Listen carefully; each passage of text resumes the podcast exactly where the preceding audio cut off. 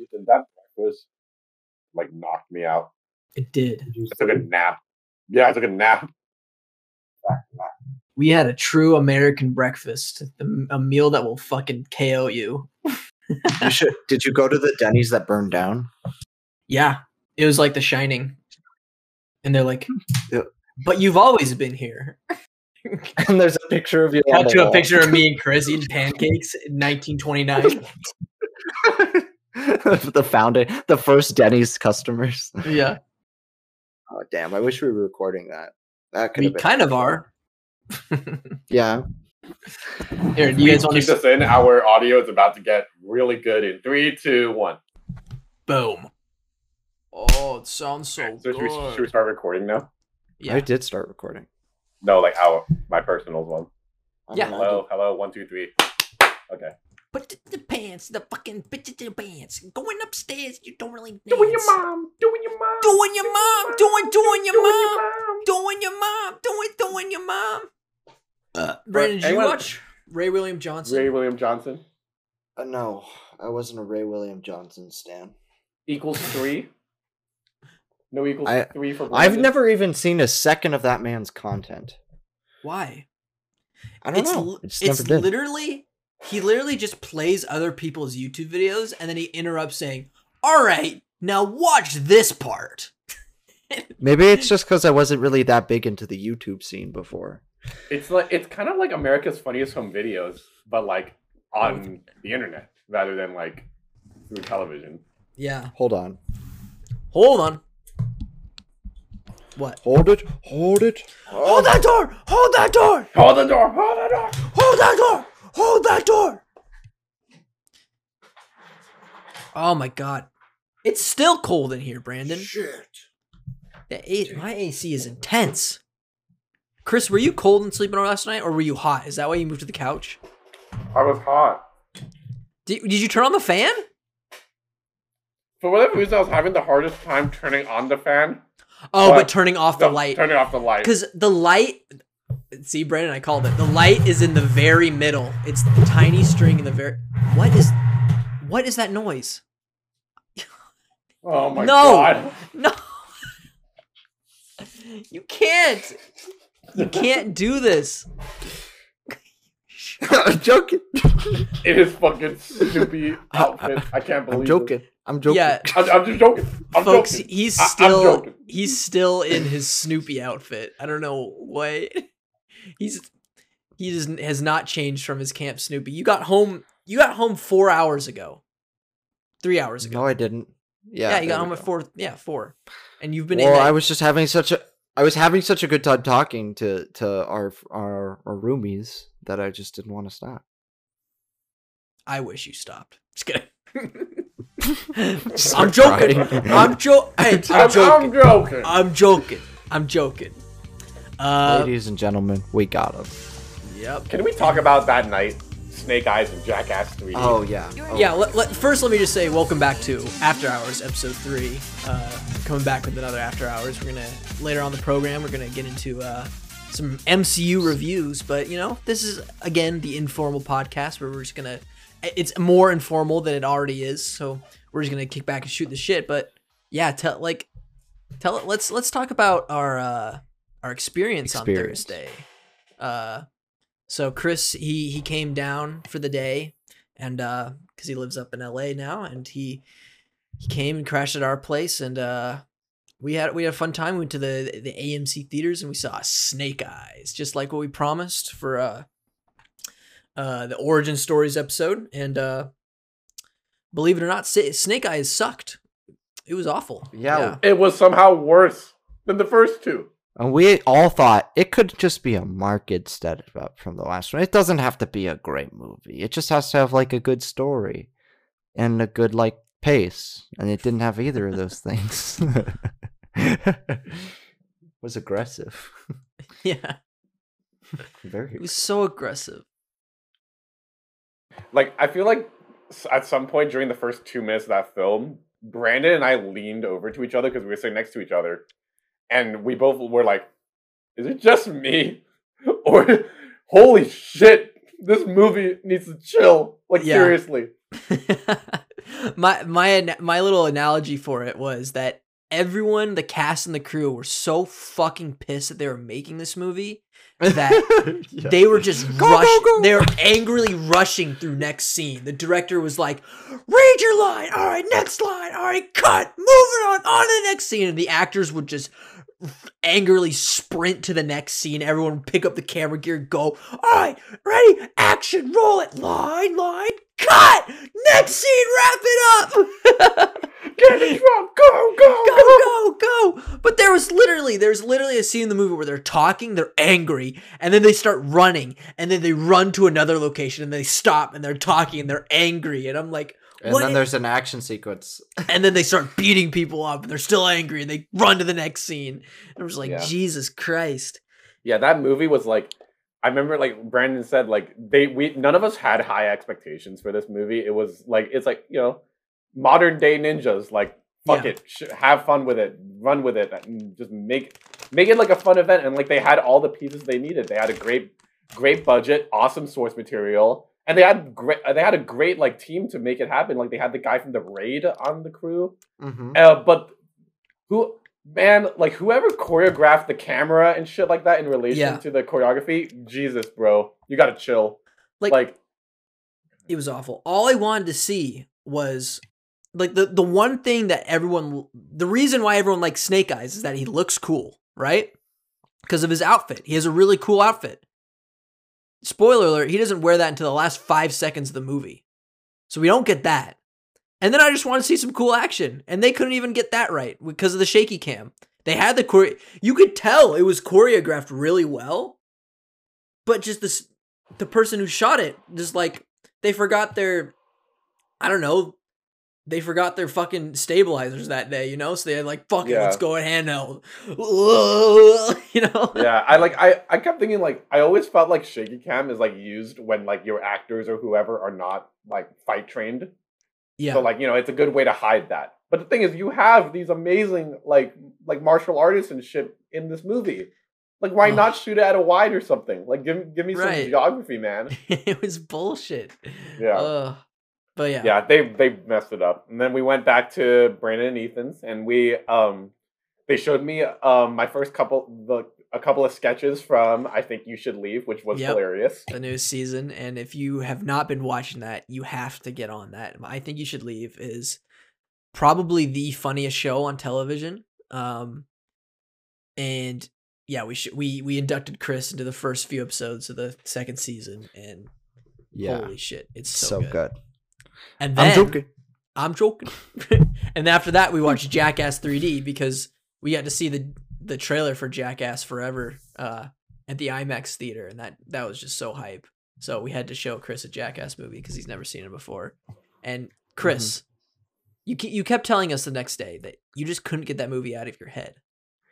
like it was such a weird experience because it was like i knew like okay based on the trailer for that for the next one i knew that this was like about a group of friends screwing around having fun doing this crazy shit. Yeah, but like what really stuck with me about that sh- like that movie was that there's something weirdly endearing about a group of friends who are just a group of friends messing around doing whatever the fuck they want. Yeah, and like yeah they do the dumbest shit in the world and like god god like it's amazing they've survived and like haven't like i don't know there's a lot of things they, they've done or do that is like kind of unspeakable but like yeah, um, but my god yeah they they own it and they have so much fun with it and it, it's kind of hard not to get wrapped up in it and feel like oh these guys are like you know couldn't be me but i love it you know yeah. Yet you only gave it three stars. Look, I need a little more. I need a little something more. I, I will say that. I need a little something more. I need Oh more. my- It's a documentary. Oh, boo hoo. Oh, documentary. wow. Underrepresented filmmaking. Shut the fuck up. All right. So- I'm kidding. Okay. But no, it was a very fun movie. I think it is. It is one of those things. I think it might have been a little bit aggressive for me to watch because I was like, I didn't think I was going to see poop today. I didn't think I'd see three people's dicks today. But see it was a lot of fun. yeah. Uh, and I I can't wait. There's for more that. where that came from. Yeah, I can't wait for that fourth one to come out. I have, I just I need to see that with a big group of friends in a theater, the big audience Mm-hmm. with everyone laughing and And Do- drinking. if they do something gross, do you think someone will barf in the theater? Like yes, guarantee. you guarantee that someone will barf seeing Jackass Four. Yeah. Well, I, I, I I'm gonna say this. There is a part of me that thinks no, just Yeah. because like, oh, this is like people are like used to it. You know, if they love these movies, they're gonna go see it, and they they might gag, but there won't be a barf. But then part of me is like, what if somebody gets dragged to it and doesn't like handle this well? You know, Yeah. do they run out of the theater vomiting, or is it like they hold it in? I I think I think so, it's inevitable. I think like someone Just is- like I think it it probably could happen. It's just like it's so like I don't know. I feel like unless you're going into it with the exact expectations of a Jackass movie, it's going to be severely overwhelming. Right. Yeah, But you know, what can you do? Yeah. Um, one thing I do want to talk about is the last time we recorded an uh, episode of After Hours, we were shooting uh Bloomers. Isn't that weird? oh yeah, that was wow. so that was we were awesome. we were in production for Bloomers, and yesterday we just had it screened at the Felino. So that's another just interesting thing that's been going on in our lives right now. Uh, Yeah. got to see this is my my second piece of work that I've seen on the big screen because our my first piece was that horror short film, uh, self portrait. Link link in the description if you want to watch it on YouTube that Chris and I worked on together. But we got, got that screen in our horror class, and now we got this one, and that was a really fun night. Yeah, it was a really fun time. And also, um, anyone who doesn't know, Bloomers was directed by Tori, who was on the show Yes. and has sound mixed some of our episodes. Yeah, Um, friend of the show. Yeah, fun times. Fun times, and uh, Brandon couldn't make it because uh, Knott's Someone was had call- to work for, for for the old dog, the guys, Snoopy dog. I just got paid. I'm just vibing right now. I got paid seven hundred. you got a raise. You I got, got a a raise raise at today. Knott's because he's working the big boy Part- rides. all It's like a dollar raise, but okay. Hey, It's Mo- like- it's a money, mixture of money and, like, man. They're raising their like, they're raising their entry level pay as well, so it's like a double sort of thing. It's like, oh, this is like a a reward. You know, I got that. I got that today, and I was just super happy. But yeah, I'm working a big roller coaster. Not really. It's a it's a it's a family roller coaster. It shouldn't be a family roller coaster, but it is. Uh, but it's good. I'm super excited. I start Yeah. tomorrow officially. So yeah, Exciting. that's exciting. All right, let's let's get into what this show's all about. What what the the main topic of discussion here is. Um, like we said, we're gonna do some MCU reviews because uh, two big uh, installments of the MCU came out in the past two weeks.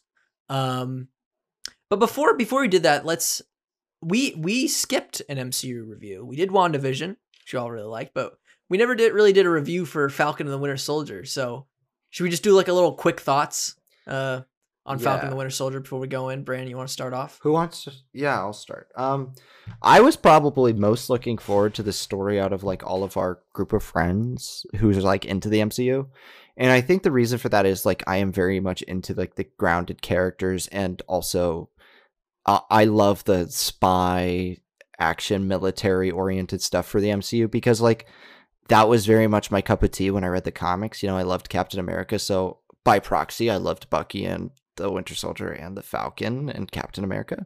So Mhm. like all three of those characters like were like really big for me, and so I was really looking forward to this movie to, or show to see what was kind of bringing to the MCU. And honestly, it didn't really bring a ton. You know, it brought a lot of nuance to um the world around like our characters, which is really nice. And they like interview, like it, it talked a lot about social issues. It was a little over the head with it, but like the stuff with like black soldiers and like the t- basically the Tuskegee Airmen, like sort of adaptation from the comic books with the red, white, and the the black, I believe. Mhm. Uh, it's like it's that's a great that's the great portion of this show. Everything with Sam Wilson is fantastic. His speech at the end of the show, yeah. it is exactly why he's a great Captain America character. Everything with Bucky's PTSD is good, but everything around it just is like so shoehorned in. Like Zemo, I love Zemo in the MCU. I think he's great. I think he's Mhm. a great villain in everything, even in this. But like he feels like he's wasted in a way or shoehorned in there just because it's a Captain America thing, especially with his costume. And then you've got like the Power Broker adaptation, which isn't good, the rushed redemption for US Agent, which isn't good, and then the fucking Flag Smashers, which I thought were okay at first, but they did not develop them at all like I thought they were going to. You didn't know So. like you didn't know what they were like fighting for. You know, they, it was just vague. Like, yeah. Things were good before the snap, but now they're not. Uh, open borders, and you're just like, it. It's honest, honestly one of the sloppiest, uh, just uninformed critiques of anarchism that I've ever seen, like in media. You know, and it's just like it stunk of uh corporatism to me. Um, yeah, I wasn't. I I I thought Falcon and the Winter Soldier was fine. Uh, everything like you said everything they did with sam wilson was like peak mcu character development i feel. Like everything um with him and isaiah bradley and like those are Oh. always my favorite scenes whenever he visited isaiah bradley and we didn't get enough of that honestly. It should have just been like about that. That should have been the show you know? But Mhm, then I agree. and the stuff they did with Bucky was it was good, but it wasn't as good, you know, of him like Mhm. do, struggling with uh sort of coming to terms with his past, you know, and making a new identity for himself. Um but yeah, just like everything and they they did a solid arc for US Agent, you know? Very solid up until he just changes his mind, becomes a good guy at the very end, you know? The last two episodes are just It no as somebody even even the episode before that was like it was at least for US agent because like they defeated him and then like you're like oh he's gonna he's making his own shield like what is he gonna do and then in the last episode instead of like getting revenge he decides to just you know team up and help and it was just like oh just they- they based on his to make- character in the comics, you know, it fucking pissed me off. yeah And I'm They- not one to get mad about comic changes or whatever. Like the Mandarin thing didn't really bother me all that much, but this Mhm. did. yeah chris what did you think of falcon the winter soldier I think it was like it's. I pretty much share the exact same critiques and praises that you guys have. Like, um, I love what they did with Sam Wilson. I think they did a great job with reconciling Bucky and like how they handled like him kind of getting over his PTSD, Like, oh, not getting over, but moving forward in his uh, healing from his PTSD, and also just like as the Winter Soldier. Um, I do also think they missed a big uh opportunity because you know how at the end the title of Falcon and Winter Soldier is replaced with Captain America and the Winter Oh. Soldier yeah nice. should have been Captain America and White Wolf. They Oh, should have taken away. They should have stripped away Winter Soldier. I think Ah, because like don't why? know. The White why Wolf would is they? kind of a stupid name, to be honest. Yeah, but he's not the Winter Soldier anymore. yeah He's, he doesn't do shit for Hydra at all, and like I don't think even he identifies as Winter Soldier ever since he got out of Hydra. that's true like he probably doesn't even like being called that you know Yeah. it's anyway, weird. but like He'll yeah, get I- a new name like Patriot or something. yeah maybe But yeah, I did not like um, what they did with um, the Flag Smashers. I thought they underdeveloped Zemo a lot. The Flag Smashers is the big thing for me. I think you as well, particularly Ethan, is like yeah it's the most like hollow dissection of anarchism. And you know, like it's one of those things where it's like you don't need to make me agree with these guys, but at least give me some context for why they feel the way they do. Yeah. And like you know that's that's just the basic fundamentals of giving interesting perspectives in storytelling. Like make me understand not necessarily agree. And Yeah.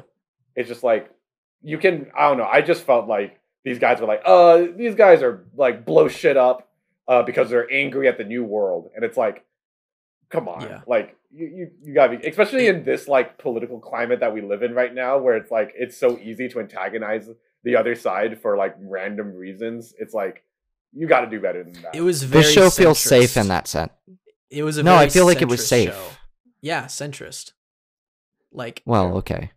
where it was like it, it creates this character um of the US agent to be like, "Oh, he's this very right-wing character, very America first. And then they make him a bad guy because of that, you know?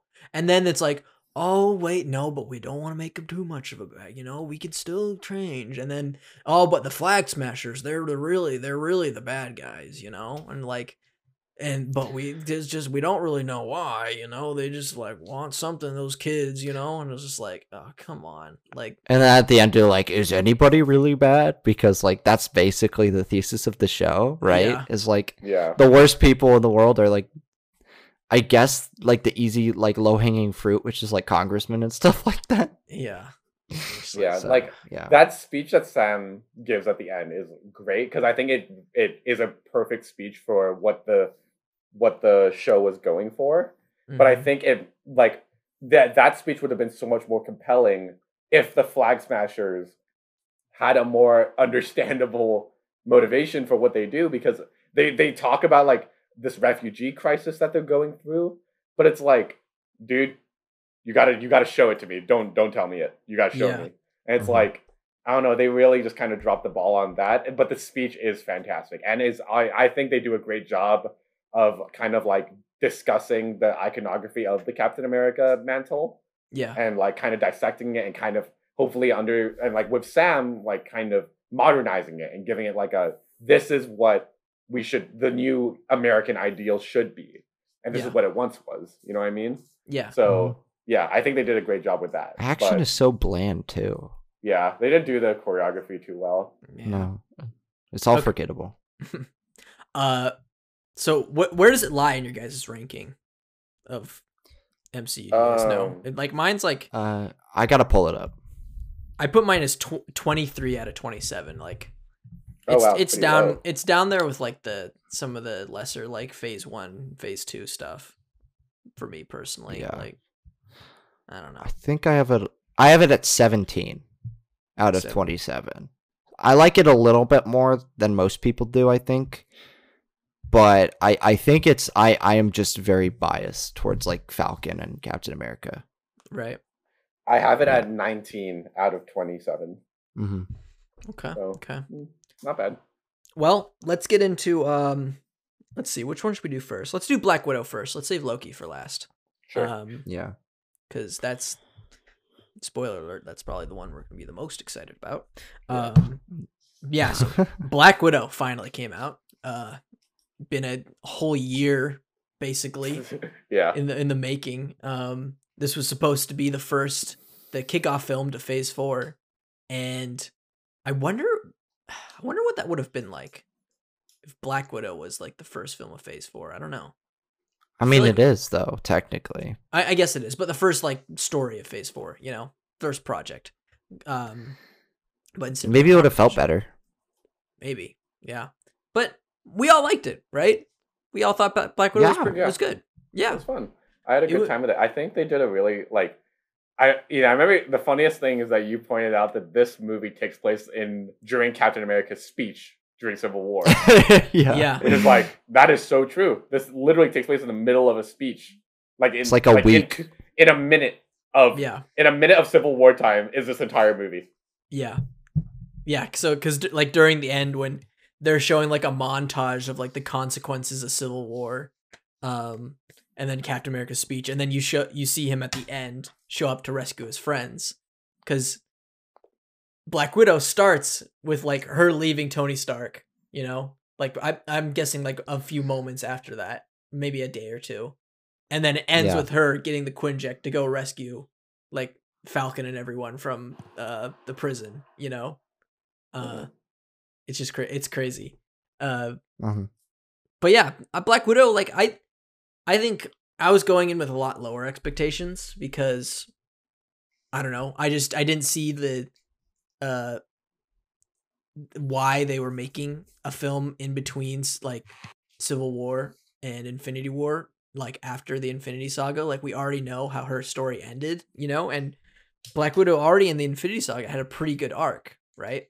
But in this film, we get to see it, it gives us a, it's kind of like a Disney Plus show where it gives us a lot more development into why she makes the choices that we see in Infinity War and why she feels certain ways in Infinity War and Endgame, you know? Uh through having her confront her first family, you know? And like I thought all the scenes with like the family were really good. Like goddamn, Florence Pugh was like Oh, such a good amazing. actress in this movie. So good. Like in the scene when she was saying like it's all real to me, it was all real to me and stuff like that and like she was acting the hell out of that. And Yeah. hmm you know, David Harbour and Rachel Weisz were like they were they were they were good. They were really good in this movie. Uh Mhm. I think I think I David think Harbour they could have been used more.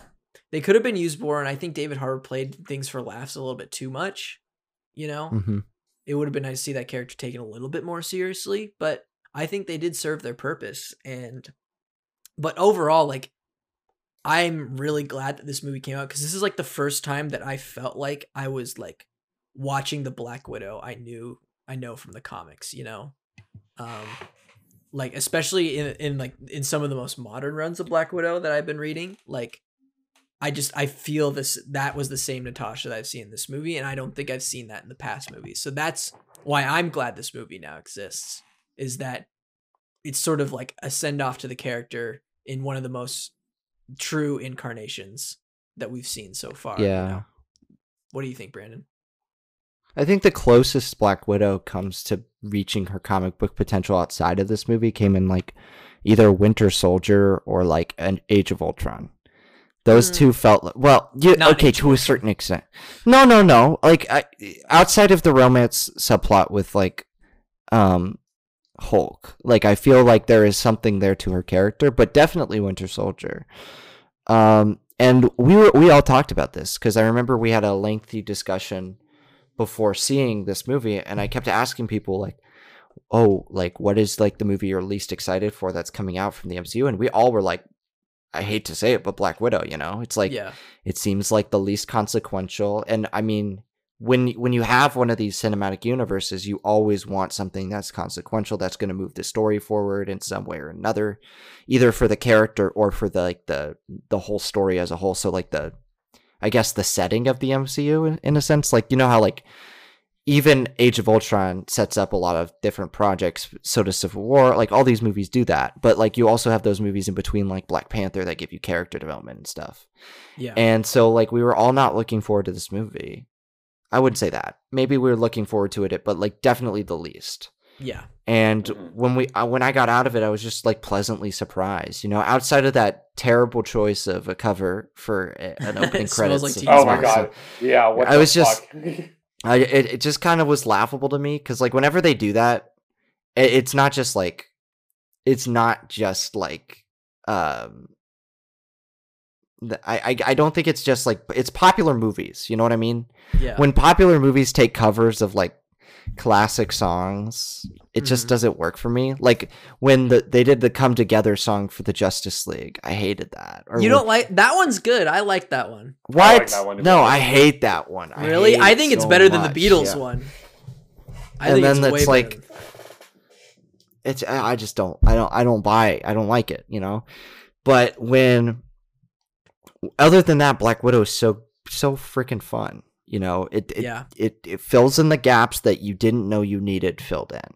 Mhm. And it fits perfectly in with phase 3, which kind of pisses me off that they didn't like I know they probably didn't want to do it originally. They saw it as too much of a gamble.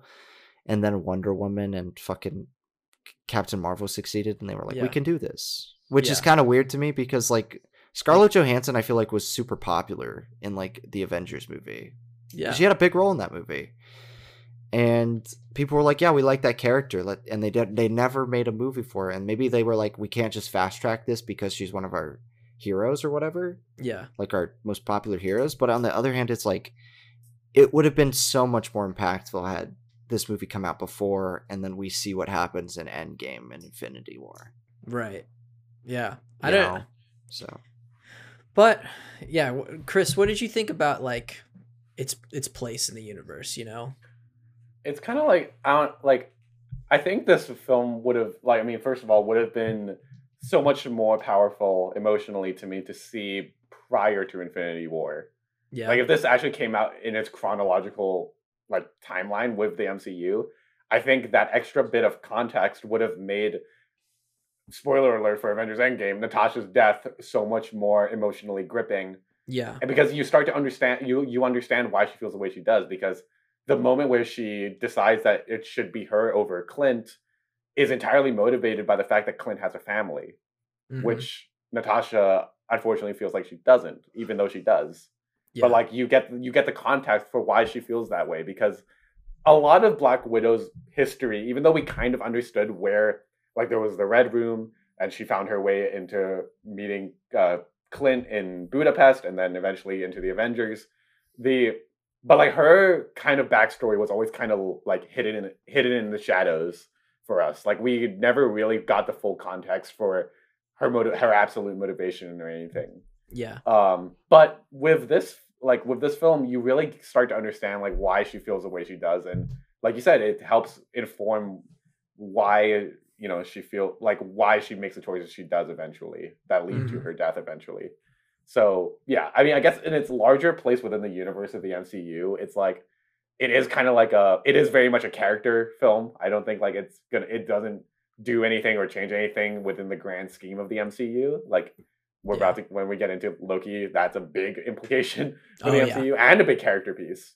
Yeah. Um, but yeah, I'm just shocked at how organic it is. You know what I mean? Like I, Mhm. I feel like it's so weird how it how it fits into the universe so perfectly. Because you know how like in in these films, it's kind of hard to like balance continuity with like uh, a good story that kind of fills in the pieces necessary without like it, making it feel awkward. Like, but when you're not focused like on setting up things constantly, and it does set up a few things here and there yeah. but I feel like it, it really acts as like payoff. You know, there may be a jump from. I feel like there is a jump in Natasha's character between Civil War and Infinity War, and it's very much felt if you go back and watch those movies. yeah. Um, but this kind of feels like that natural progression that Yeah. feels like just right. You know what I mean? And not only that, it like ties in its like great themes, like surprisingly great themes that tie into her journey from uh Winter Soldier getting the red off of her ledger and with the story with um I forgot the the main main villain's name.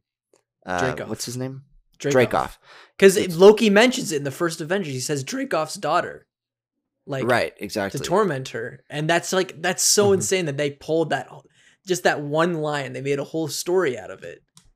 Like uh huh. it's crazy. Yeah, and I mean that, and also like it's a very feminist film, but not in a way that I feel like would piss many people off because there is people, there are people who are going to complain about it being a feminist film, Yeah. but but like I don't feel like it does anything to like necessarily beat the viewer over the head about that. You know what I mean? Mhm. Like I feel like it does it in a very subtle way that like if you're not reading into the themes, you're not gonna like find. But like if you read into the themes and you find it rich, like I did, like I I loved Yeah. it. Like it's a very very empowering movie. I think. Just like its messages of like human trafficking and how yeah, like and like re- reclaiming yourself. You know what Like- I mean? thousands of women just disappear every day in our society and because of like not stuff like this you know but like because But of it he- you know. because of gross men and human trafficking shit you know and it's just it's cool for a, a blockbuster be to like address this stuff you know and i think they did it like you said in a very intelligent way um Mhm.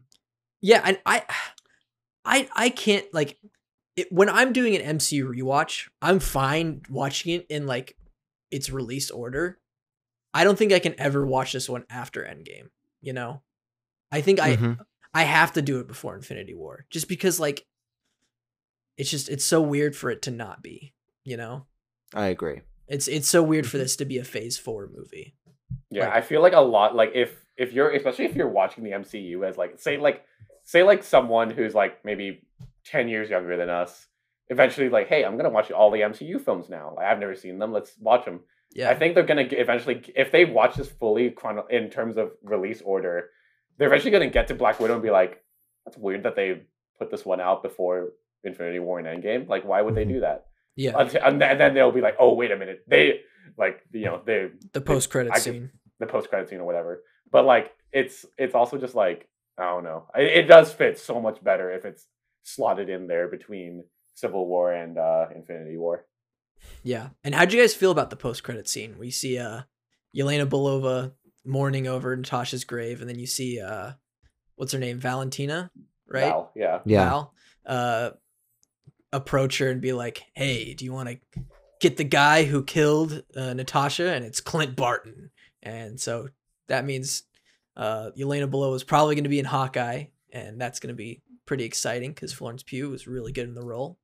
Uh, and yeah, that's that's gonna be fun. I I'm I'm really hyped for Hawkeye now because of both of because of this credit scene and because of the news. Chris, I don't know if you heard, but there's uh there's rumors going around that Kingpin's gonna be Vincent Oh, D'Onofrio as Kingpin's gonna be in Hawkeye, Oh, that'd be Uh, really interesting. and the actor who plays can Vincent D'Of- D'Onofrio he liked a tweet that's saying that he was gonna be uh And then in, he Haw- unliked in it. And then he unliked it. so we're like, hmm.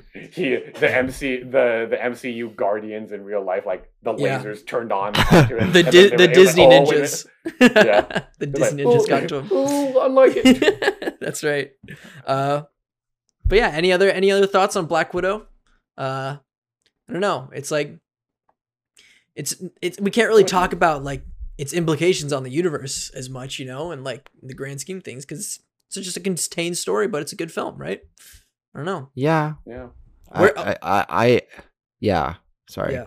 No, no. I was I was gonna say where does it lie in everyone's ranking? Like, because we did this with WandaVision, so I was wondering like. I think we, we Uh, all it gave it a 13. 13 we all gave it a Yeah. 4 out of 5 i remember that Um, Uh, I Mhm. put it in number twelve. wow. I have it at 19 and i still Wow. i still gave it 4 out of 5 that shows how much i like these films but um yeah. I just sandwiched right in between age of ultron and captain america the first avenger. I think i think it's it's in that ballpark for me. Uh okay. Let's get let's get to the real meat of this episode. I think i think we're gonna have Oh, a good boy. time talking about this. Uh because Good this what good time yeah i've got a real good time uh this was probably one of the biggest surprises out of the the whole mcu for me like Guaranteed. Yeah.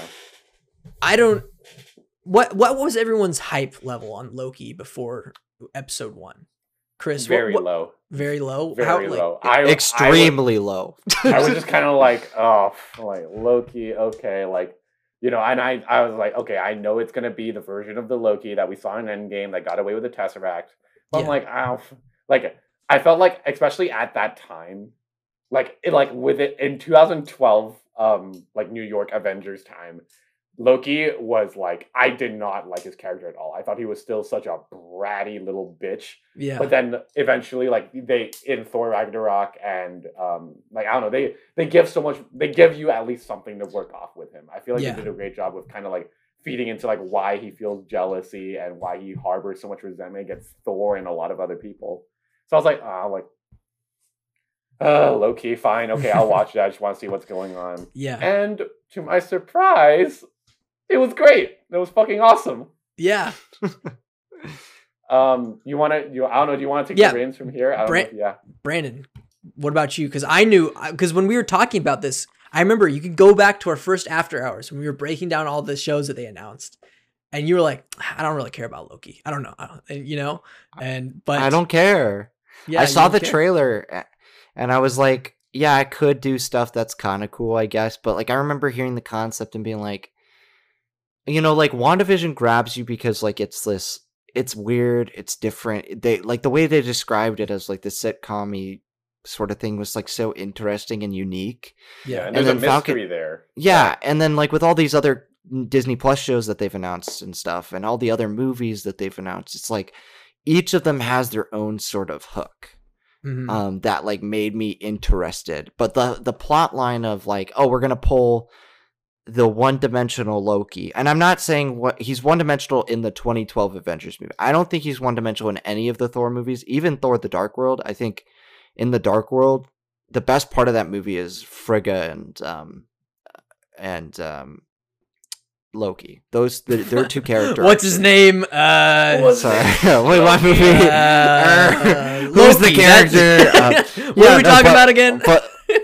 And Loki, like you know what I mean? The, like Yeah. he's he like that movie. If it did anything well, it was that that character development you got for him, uh, and like that's like it's a good throw line for those Thor movies. But I remember in the Avengers, he's very one note. He's a great villain in that movie because he's so maniacal and evil. Yeah. And like I just have so much nostalgia for the movie as well as like the early comic books. Like the first Avengers comic book is they team up to stop Loki.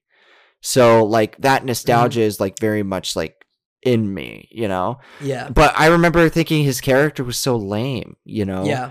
in that movie and then i was like plucking him out after his great character plot point and then it's like i thought the show was going to be like oh he's just going to jump around in multiple timelines and cause mischief hmm and like that's because that's loki you know that's what he does and like with his one-dimensional character i was like how are you going to develop him in a single episode and they did it Yeah. right off the bat I so i i was so surprised I think the moment I realized this show is going to be something special is, like you said, like Loki's goals in the first Avengers, like even even they accepted that like it's a little one dimensional. He wants to rule Earth, and then rule Asgard, and then rule space. Wow, space. That's that's a lot. What? That's a that's a big feather in your cap. You know when o- when Owen Wilson like comments on that, I'm like, okay, this is gonna be this is gonna be Lightning something else. McQueen dismantled all of Loki's worldview. Yeah. And then I was like, because I, I too, I was like, did loki this is it's it's it's even further than what they did with Black Widow, where it's like, okay, I get like it takes place because she dies, but like they're taking another Loki, like one that we've already seen die, and basically have a complete story arc, you know, from when we first see him in the first Thor to like becoming evil, sort of be, beginning that reform, but still kind of being evil by the end of Dark World, to then being full on reformed by Ragnarok, to then sacrificing himself in Infinity War. You know, like that's a so- that's a solid arc right there. But now we're going back to his most one dimensional. But then they take that and they're like, let's show this Loki the rest of his life until his death. I think that was like that Yeah, was also a another another It's scene where I'm like, wow. great scene. I think like that was so powerful because it was like, yeah, you had that one dimensional version of Loki, but then by forcing him to come kind of like come to grips with his own mortality and like his his minuscule size in the grand scheme of everything, Yeah. it kind of like it gave us this version of Loki that was a lot more humanized. Like Vulnerable. We got to see, yeah, yeah, he's vulnerable. He's like a person who he's just a guy that was like neglected by his family and never felt like he had a home, so he had to take it from others to get to feel it. It's like there's that there's this quote that like um like the child that is not war like that is not like loved by the village will burn it down to feel the warmth or something. Yeah. Some I, I probably said that quote awfully, but um like I think that's a great example of that, and they did a really good job of kind of like making you understand why Loki is the way he is, and like you know he he kind of recognizes I'm a villain, I'm an awful human being, and like I'm terrible to people, and I do awful things. But then you and one like we said with like like I said with um uh Falcon Winter Soldier, you don't need to make me agree, make me understand. Yeah. And that's exactly what they did with Loki. I think you could critique it in the sense of like it maybe moves a little fast with his character development. Like I don't know if showing him the reel um necessarily makes him go through all of the character development he did in um the other MCU movies past. You know, he he went through that cycle in like what was it, like 6 years Mhm. between Avengers, the 2012 Avengers and like Ragnarok and Infinity War. So like to me it maybe it's a little fast that he transitions into like such a likable character, but then again maybe it's not because like in the TVA time operates differently and when you're like when you're taken on this like almost spiritual existential journey, like maybe an epiphany doesn't seem that far off. You know what I mean? Because even in Thor: The Dark World, he's he certainly has some sort of epiphany when he's imprisoned. You know, Mhm. hate to bring that movie up again, but the MCU keeps doing it. So Yeah. they really want us to like not forget about that one, which is funny. No, but yeah, I, I wouldn't say he goes through his whole arc. You know, um, I'd say it again, having yeah. him having him see that that arc that he does live creates this whole new one and much more layered one you know that that we see throughout the show where um again like find like under coming to terms with his place in the universe you know and then once he meets up with the the variants of himself, like Sylvie and everything like that, um, What Then it just slice- gets- I'm kidding. then it just gets a lot more interesting, you know. Uh, and let, let's get into that, like the, just the the explorations that the show does by basically as creating like an establishing of the multiverse in the MCU. You know, we get uh basically this is how I understand. Yeah, we understand it where uh the sacred the the main timeline will occasionally just randomly branch off and create a variant of a certain person. So in that reality there'd be something else and that the TVA's job was to prune that and wipe out that branch because then we find out why in the last episode. Um but it, was just a really smart way of uh, explaining how there are multiple realities and how we can explore that in shows like What If and Doctor Strange and how we can get multiple versions of the characters that we love and know in the MCU. So we get a lot of love for Loki and all of his the various forms that he's taken in the comics. We get, of course, we get uh, Sylvie, which is like a, uh, um, a sort of an amalgamation between Lady Loki and uh, the Enchantress from the comics, which I think was a really smart move. You know, Mhm. it Agreed. it didn't make it made her more than just a Loki, which I think helps with the eventual romance they have. But I still I think that m- my biggest problem with the show is that romance, which we can get into later. But then then we have uh classic Loki played by Richard E. Grant, which was fucking insane and Incredible. phenomenal. Did a great job. Kid yeah. Loki. Kid Loki, who was he was confirmed he was the he's the oldest Loki in that uh at the end of time he was the first Loki to be pruned there, which I think is just awesome that a kid was like, and that's what became sort of like the ruler Loki. Then we had boastful Loki, which was like a black Loki who apparently like defeated the Avengers himself, and but then something happened. Um, and then we have alligator Loki, which was great, and which introduced us to Throg, the frog Thor that we got for a split second there. Um, yeah. but yeah, it's just like it's insane to see this that we're now opening the MCU to a multiverse, which I never thought we would get in a million years after like before Endgame and before they introduced like this thing as like timelines and time travel. I I I was like they're never going to do mul- like a multiverse. That like that just it's too confusing for audiences, you know. They're just going to stick to one timeline and that's going to be it. But now they're like Loki thought of a brilliant way to like make all of this sweaty comic book stuff about multiverses and which Earth and everything like that makes sense to audiences. And I really gotta like applaud the writers and showrunner of this show for doing that. You know, uh, it's amazing stuff. What what what do you guys think about the implications of like of uh, creating the multiverse in the show and like how they handled that? You know, I remember I came up with this joke that like Ethan, name something the MCU can't do now. Fast and the With Furious. I think they gotta buy you. They just gotta buy Universal. but there there's a timeline. There there is a timeline. there's infinite probably timelines now. There's a timeline where the Fast and Furious movies happen. Yeah. So like, I don't know. Like this could, like this, really is like a big jumping off point for the MCU. Yeah. like there's so there's so many opportunities and they've laid out a great um like you know plan for them to like pursue it we'll get into that later but um they have so many new and unique opportunities to explore new characters and new worlds and just new things. There's a lot of things that they could expand on because for a while we were kind of like for a while in the MCU we were kind of landlocked to earth. And then eventually we started to expand into space with guardians and captain marvel. And you know it's like it feels like kind of liter- the literal infinity of the universe is the limit. Like Yeah. there's no there's nothing that they can do that we can't imagine right now Brandon. I love time travel. I love this spacey, wacy stuff. Like one of my favorite shows is Doctor Who, and I know I get like crapped on for it by Ethan, but uh, like the reason why is it is it discusses all this this cosmic philosophy about like what is your purpose in the grand scheme of things when you have like such a large power. You know what I mean?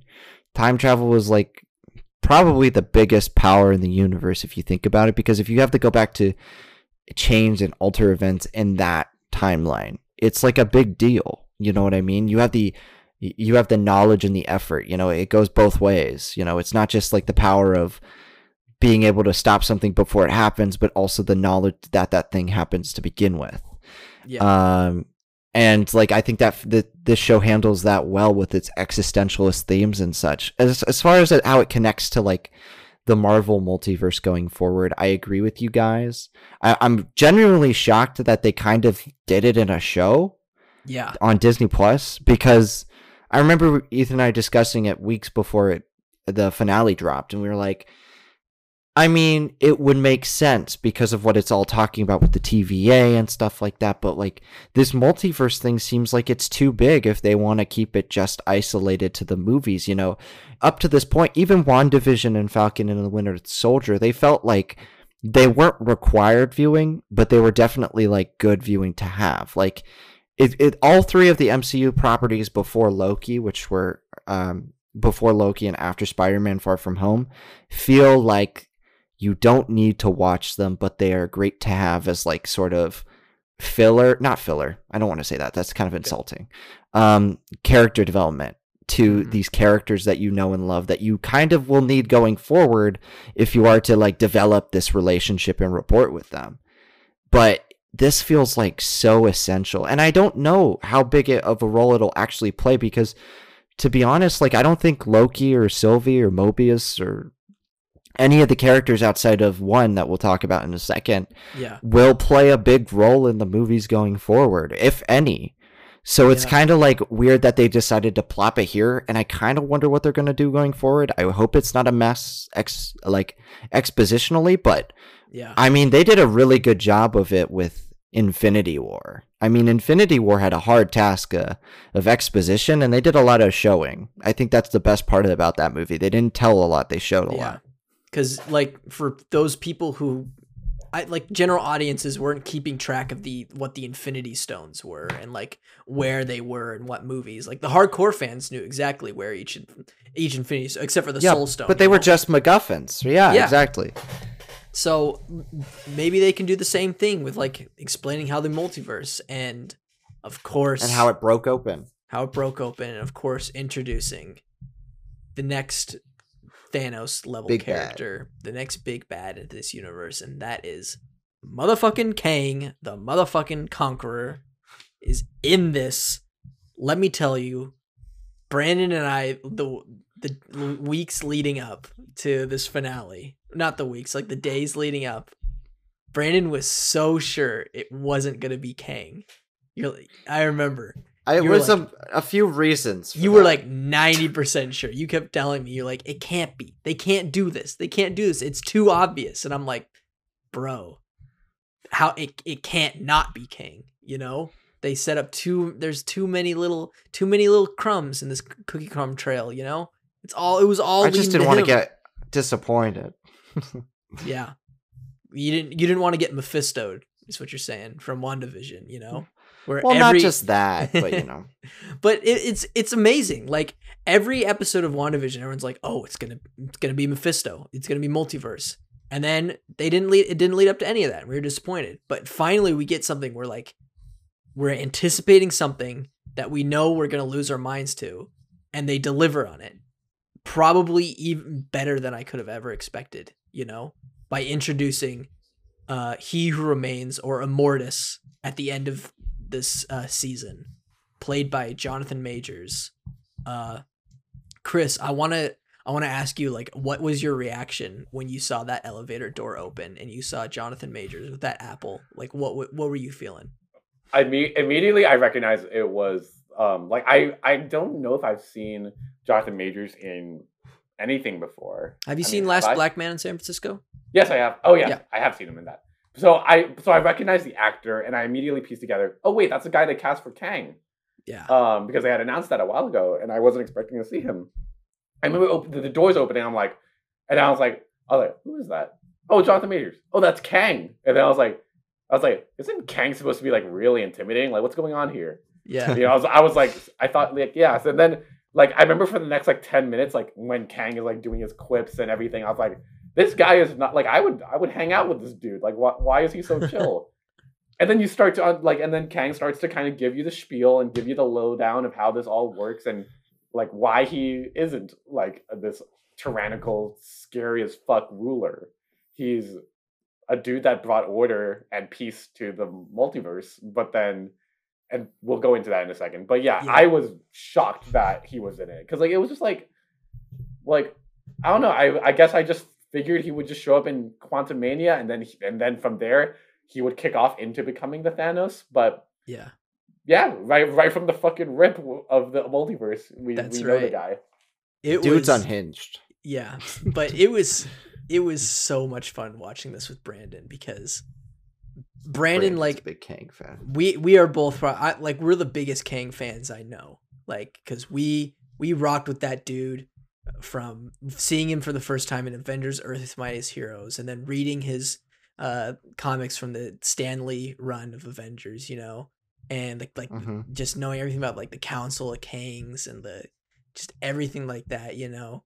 Um Nathaniel Richards and just like seeing that shit confirmed in real time for us like we we did the thing where uh have you seen have you seen the uh John Boyega's reaction to the Force Awakens when he sees him light up the lightsaber for the first Oh time yeah, he he out, stands yeah. up with his friend and they just dap up each other like really hard. Like that's exactly what Brandon and I did when we saw Kang. We were just like, let's go. And it was like, oh, it was one of the hypest things Yeah. I've ever seen in the MCU. It was so good. Brandon, how you feel about how you feeling about Kang? I I love it, and they the way they did it was very tasteful. It didn't feel like it was like I I think there's going to be some people who really don't read the comics or who aren't like who are like what they, this feels like a shoehorned in villain. Maybe it should have just been a Loki because the show's all about Lokis. Yeah. But it makes so much sense. Like I even wrote I I wrote about it like w- weeks ago, like in my notes. If you look back at notes on my phone, which I know the audience can't see, Audience, ax- uh, hack Brandon's phone and access those notes. Thank you. no. and then like I, I tweeted a while back, I think it was like episode three or four, like growth or like something about Kang rising because like I was like they, they're like there's so much hints towards it, but I just didn't want to get disappointed. I wasn't disappointed in WandaVision's finale, but I didn't want to get disappointed by Loki's finale because Kang is literally one of my favorite characters. And like I think a lot of people don't really now they're starting to, but they they didn't really understand at first that this is like I wouldn't say the nicest Kang, probably the second nicest Kang you're ever going to see in the MCU. Because Mhm. you you'll see one. I I'm guaranteeing you'll see uh, a version of him that's much younger. That is Yeah. going to be a bigger part of this later. Um, absolutely. but the, the I I think that's like five years down the line. This is like he's gonna be so evil. It's gonna be crazy because yeah. everybody's like he's so convoluted and stupid but no that's the best thing about him he is like ultron in that sense that he if you if you hurt him if you kill him it just makes him stronger you know what i mean Yeah. with that last line see you soon See you soon. He winks. so good yes it, it's because this he's so intelligent as a character and people think oh you're boring you're convoluted no his love story which we'll probably get into Oh yeah. is tragic. Like it's much more grounded than the Thanos love story in the Infinity Saga in the comic books. Yeah. Uh, and in that sense, it could definitely attach yourself to the viewer. If you haven't seen Earth's Mightiest Heroes season one, it, it's in season one, right? I'm pretty Yeah. sure it is. The Kang You need to watch it.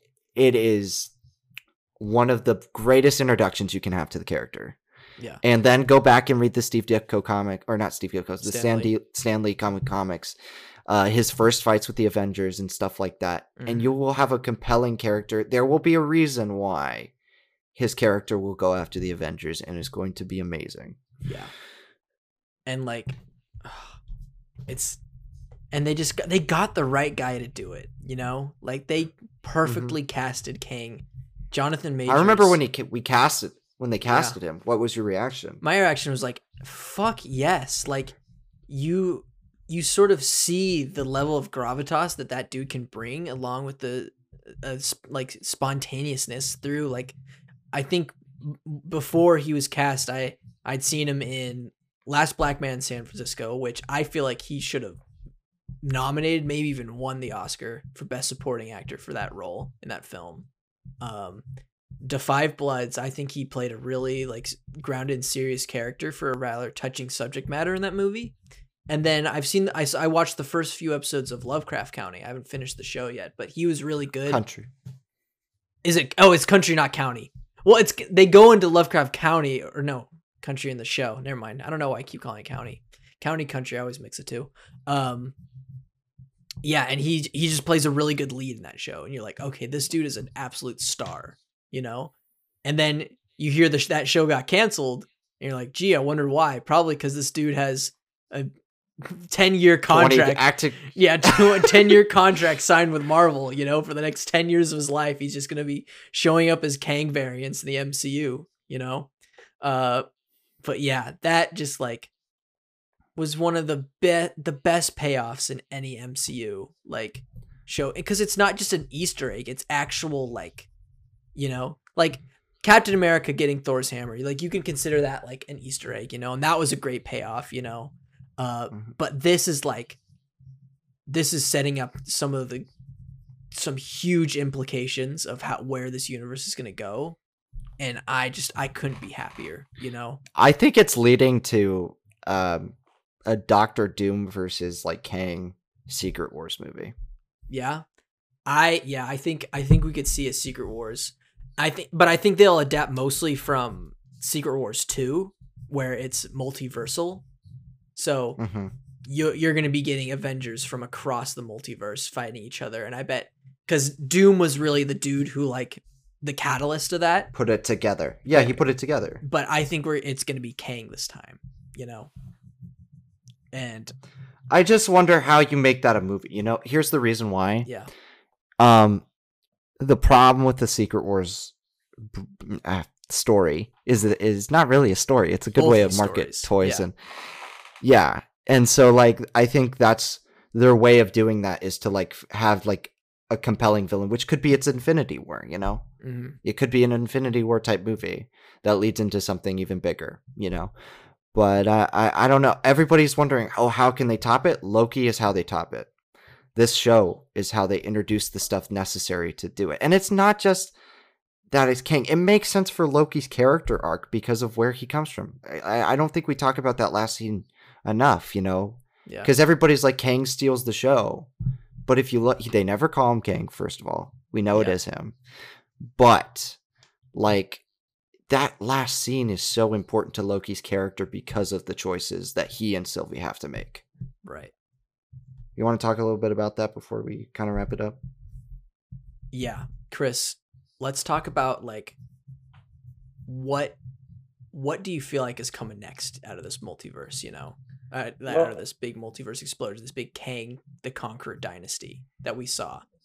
Like what's well, we know on? that like um the like they they've laid out their few, the next couple movies. And I think the big ones are gonna be um Doctor Strange and the Multiverse of Madness, as you would expect, and of course Spider Man. I think that's a big one that everyone's talking about because of all the rumors of Tobey and Andrew coming back, Yeah. and now the gates are op- more open than ever for that to happen. Like the stage is really set for that to happen, and you know, I would in a weird way, like I don't want to get my hopes up too much because as a big Spider-Man fan, but it would actually kind of surprise me if they didn't do it at this point. yeah, Because like so many rumors, so many things have been leaked online with like this like Andrew very specifically Andrew's stunt double seen on on the set, yeah, stuff like that. And it's like um, you know, no one's saying yes, no one's saying no, but more importantly, no one's saying no right, um and you know it's just like stuff like that and just like of course like now it's set up for it to happen and i don't want to put my my hopes and dreams on it because i know i'm going to get crushed if it doesn't but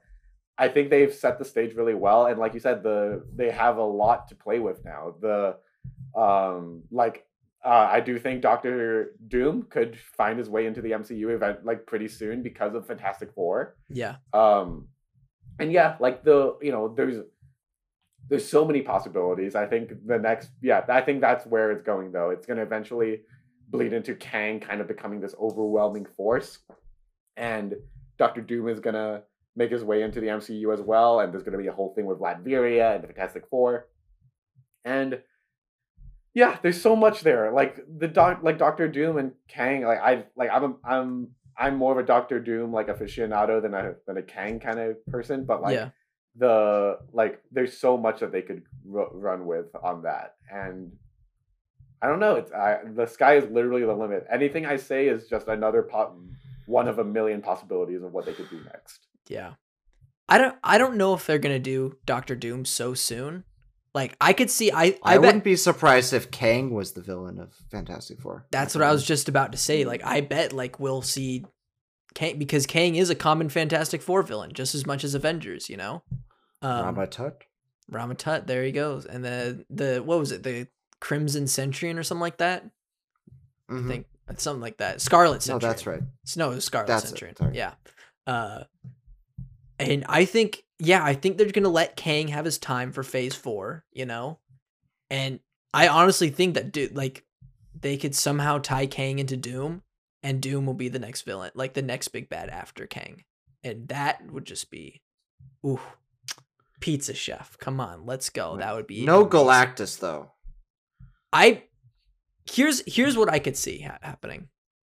You make Doom the next big bad for Phase Five, you know, and the way that he that makes him like so uh threatening is he he harnesses Galactus as a weapon, just like if you've played the first Marvel Ultimate Alliance game. Chris, did you ever play the first Marvel Ultimate Alliance? of course Like- i did Yeah, yeah, yeah. So he he basically he what what does he do? He like he basically uses Galactus as like a weapon to like yeah to take over yeah, Earth or then- something like that. And I could cuz Galactus is he's not really a character. He's like a force of nature, you know? Um yeah so I I could very well see them doing that. Like they tr- they tried to do that with uh Rise of the Silver Surfer, but they made him a giant fart cloud instead of a celestial being which now that now that we're gonna see celestials in the eternals like galactus is certainly not out of the realm of possibility you know uh. I think it's entirely possible that they hold off on Galactus for a little bit, and they because I feel like that's their way of rebooting the whole shit. With galactus Uh huh. they're Because they're never gonna an- reboot Isn't it? well, if you say that, but studios will eventually want to do the same stuff with the characters, and you know how they reset the the universes in the comic books.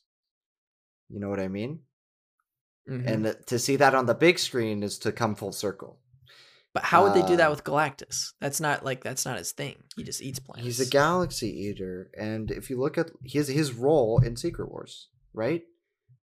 he's just he's just sleeping in secret wars. Oh, okay.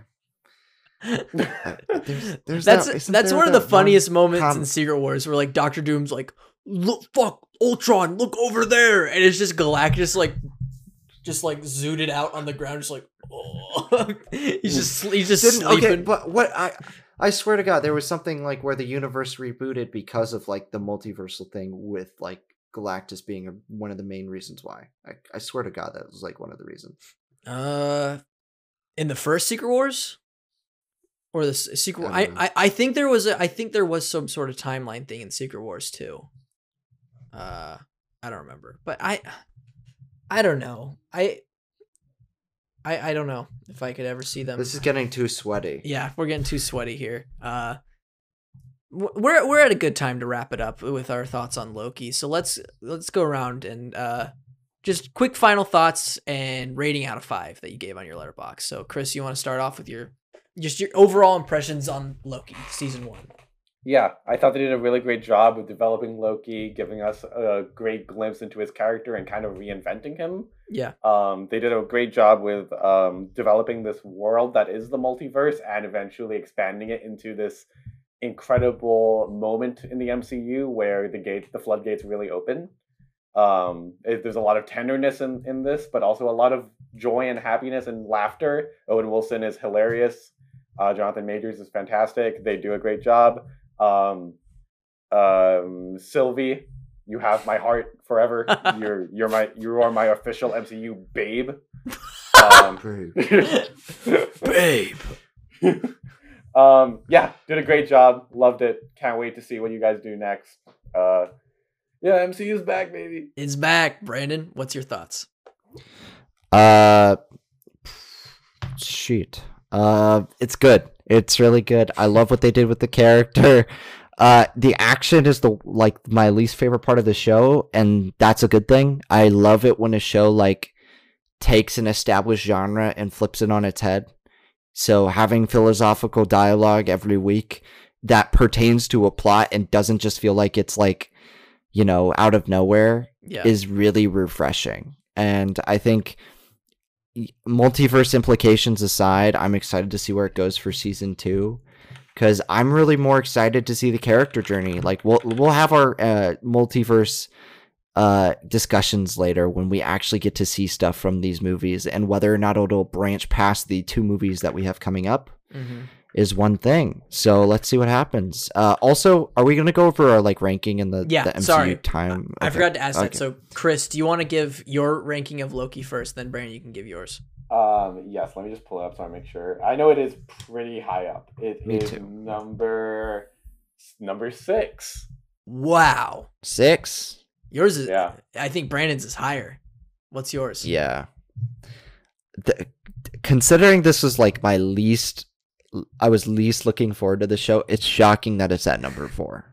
Number four. Wow, that's huge. Holy shit. Yeah. yeah uh loki one of like i said probably the biggest surprise out of the mcu for me i i rem- for the last few episodes i remember just those weeks were just the longest weeks getting to episode to episode uh i was never really a fan of loki as a character in the mcu um i yeah i didn't really get why everyone thought he was that great but now i feel like because we had so much time to spend with him and those just interrogation scenes where we got to break down just the the philosophy of this Marvel this iconic Marvel Comics character, you know. Um it was just it was so great to see and it was so great to explore the multiverse, introduce us to the next big baddie that I think it's probably going to be better than Thanos, Kang the Conqueror. He is one, top like top 3 coolest comic book villains uh, I can't wait for you all to see the potential of this character. Um, and yeah, uh, it's just it's crazy that Loki first appeared in Thor ten years ago, and now is that that was ten years ago when we first saw that little Tom Hiddleston fighting Thor on the Rainbow Bridge. He was little in that movie, you know. He's really squirmish and little Yeah, he and watching teeny. fall the th- and now we're here where that character has met Kang the Conqueror and has opened up the multiverse. Isn't that insane? That's I just like how you casually early in the episode was like, uh, we're uh, we're like, hey, uh, the, w- let's bring up like the Captain America being able to lift uh Thor's hammer as kind of like a cute, cute little Easter egg, you know. yeah, And you say it so casually, but like if you would have told us that like ten years ago, we would have that's true. what? What? Yeah, like I remember ha- I had that exact moment when we were watching Endgame where Spider-Man was wearing a suit designed by Tony Stark, swinging on Valkyrie's horse, um, and holding on. No, no, no, no. Yeah, holding on to the swinging- Iron A- Man. swinging, swinging, swinging off of Thor's hammer, Thor's riding hammer. Valkyrie's Pegasus. and as as Thanos' army is raining hellfire on the Avengers. Like, tell me that five tell me that like literally a year before Endgame came out, I'd say you're a fucking liar. you're a and you're liar a traitor and, and, you're a a coward. coward, and I hate you. Come here. Run after him. But yeah, I loved Loki. Uh it's my it's my 10th favorite MCU thing. Even though I loved it so much. Uh like I said, this franchise means a lot to me and I love a lot of these films. Like a lot of these films are some of my favorite films of all time because I'm a loser. Um but yeah. Uh, no. but yeah, Loki is cream of the fucking crop. Um, what a crop! What a crop! What a crop of movies and television shows. What a crop! But uh, yeah, that'll do it for this installment of After Hours. Uh, I think I think we might be doing these a bit more regularly because now I think we have some other topics brewing. You know, it's not gonna not gonna be related to MCU or reviews or stuff like that. We have some other discussions about film and philosophy that we want to talk about. You know, uh, so look forward to some some more different conversations. But of course, we'll probably always come back here when a new MCU MCU show drops. You know, we'll t- maybe we'll talk about what if and like Shang-Chi, you know, because those two I think will line up pretty well together when What If ends and Shang-Chi will come out. So that will probably be another episode. Um and yeah, so thank you all for listening to this episode of Stacked After Hours and uh we'll catch you in the multiverse. Do you think I look like Fat Brandon in the multiverse? Put Fat Brandon on screen. Boom.